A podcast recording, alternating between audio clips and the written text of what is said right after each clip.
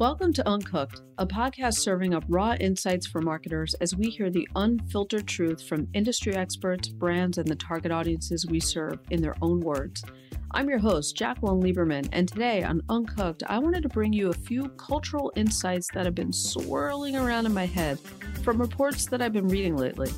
My insights pertain to how the pandemic has affected our behaviors and expectations and really how brands should be responding to the shifts that we see happening around us.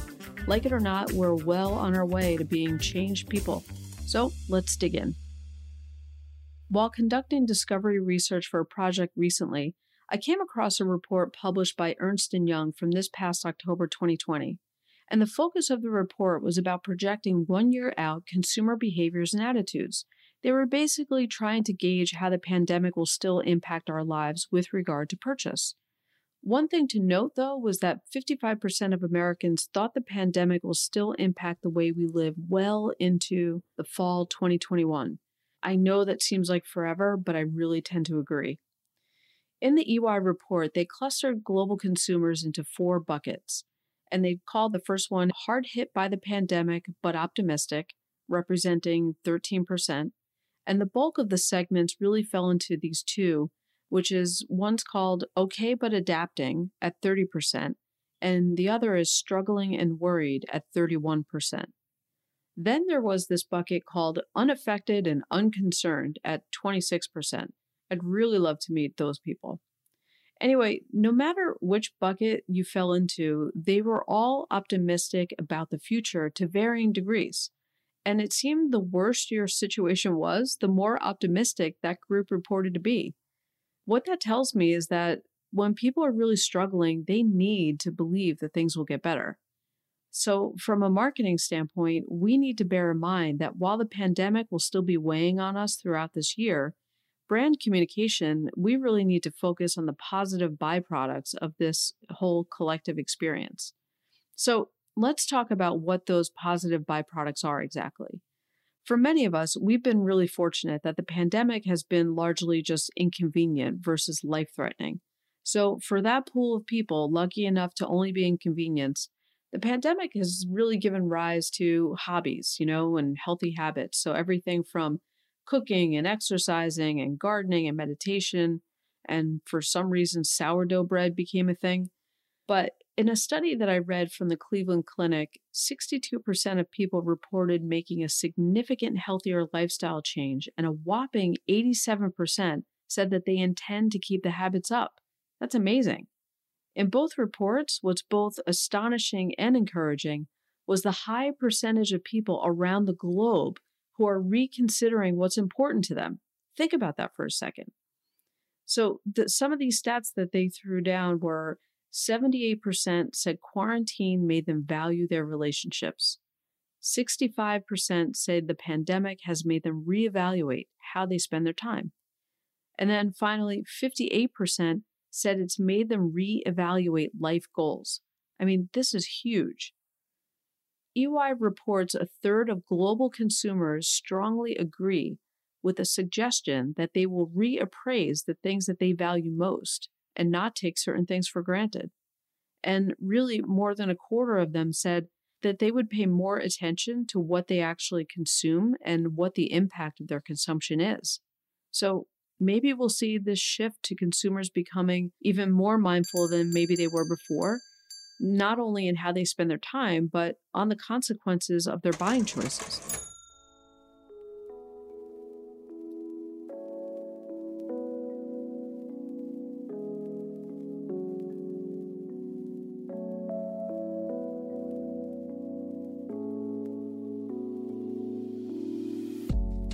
The pandemic has led everyone around the globe to the quote unquote big re examination.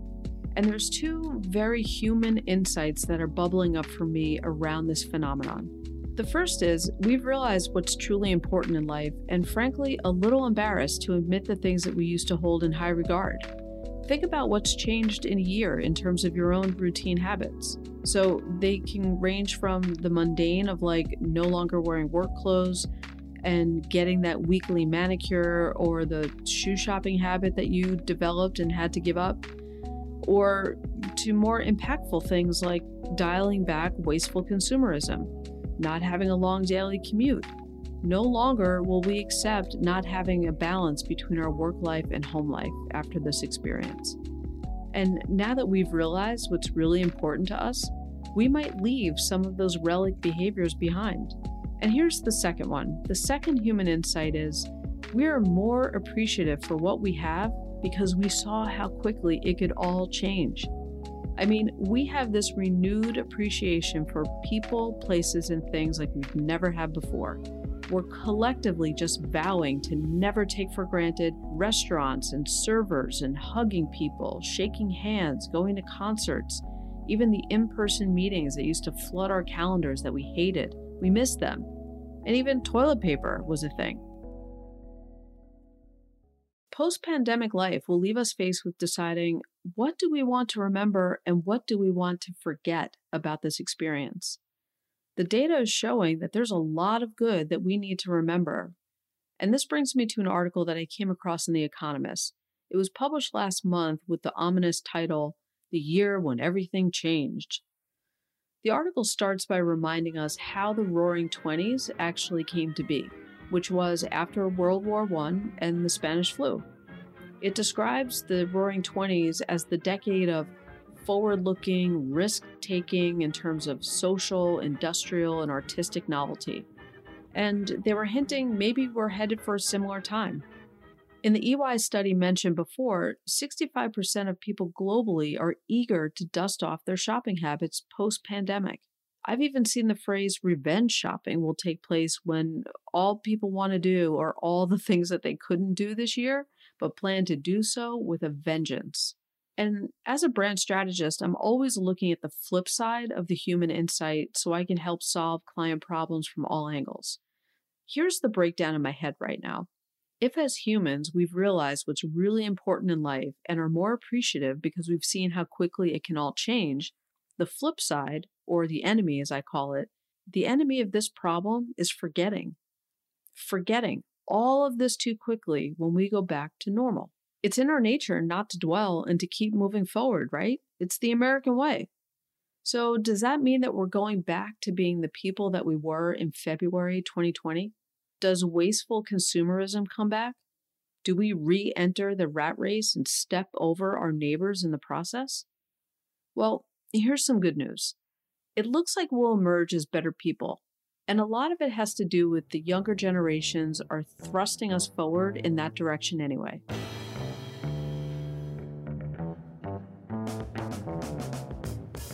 Published research and articles are great, but I wanted to put an ear to the ground, so to speak, to find out the most important topics people are engaging in all over the internet. So I spoke with a representative from Talkwalker, which is a social intelligence platform. Here's a little context for what they do. My name is Raphael Sternbach Lenori. I'm a marketing executive at Talkwalker. I create content and do other marketing functions for the Talkwalker team. So, Talkwalker is a conversational intelligence platform. We use social listening, that's kind of our core product, to analyze thousands and millions of data points of social conversations, public conversations that are happening, not just on social media, but across the internet, on forums, on review sites. We have a global clientele 2,000 or more brands, probably brands you have in your closet or in your pantry they use us to find insights, find what the public is talking about, and deliver better products to them, both like consumer goods or, you know, just on social media itself. So that's what Talkwalker does. I wanted Raphael's take on one of the top trends cited in Talkwalker's 2021 report to see what's bubbling up in the social stratosphere. And it was encouraging to find out the top trend was called the impact of a socially conscious audience. This was the top theme defined by social listening over a 13 month period, which is interesting to me because it includes pre COVID sentiment as well as during. So the trend is really showing that it's clear in 2020 that younger generations, especially Gen Z, had an impact on brand behaviors, politics, and society as a whole. The report encourages companies to engage more with, you know, what we would call sticky topics like mental health, inclusivity, and social justice. And if they don't, they face becoming irrelevant and potentially obsolete in 2021. So, what's your take on this one being number one?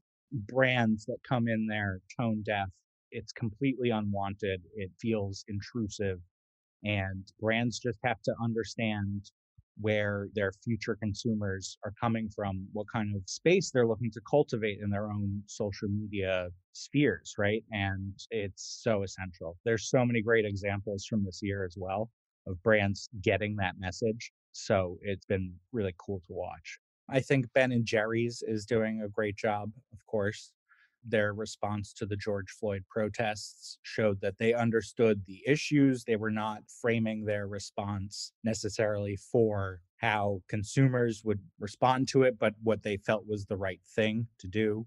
And those brand values, when they're able to shine through like that, it's the kind of thing it reverberates, it will keep going on. Do you think every brand has a responsibility to respond to social justice issues?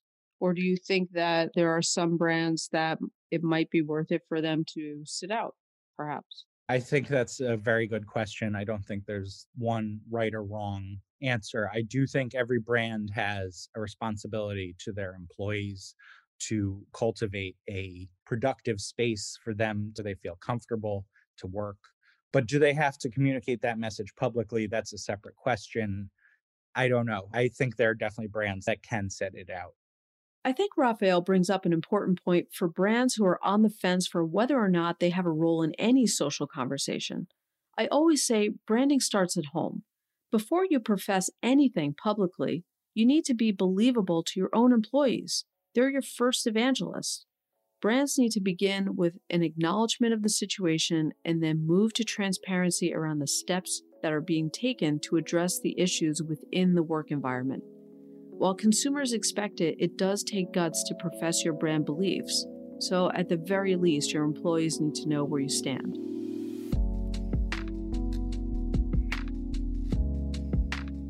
So, in wrapping all of this up, these reports represented surveyed feedback and social listening from people all around us. And the main thing that they're telling us loud and clear is to speak to them in the context of the world around us right now.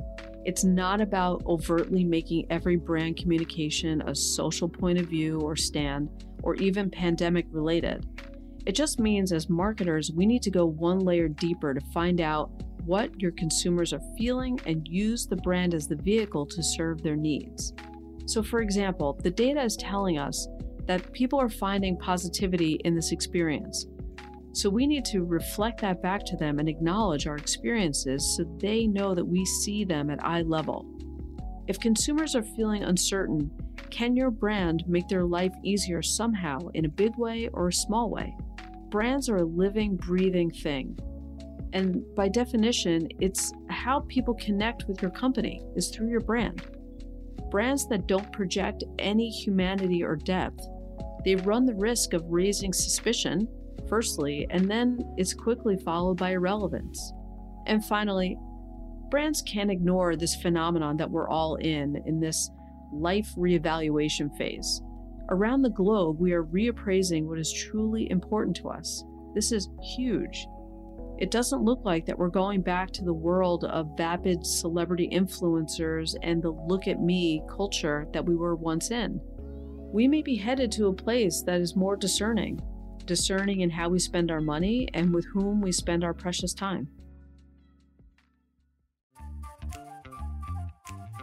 This has been an episode of Uncooked. I'm Jacqueline Lieberman, founder and chief strategist at Brand Crudo, a marketing consultancy.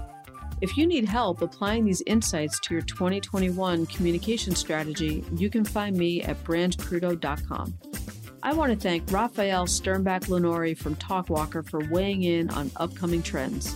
If you like what you heard, please subscribe, rate, and review this episode. It's the only way the podcast reaches new people. I'd really appreciate it. Thanks for listening.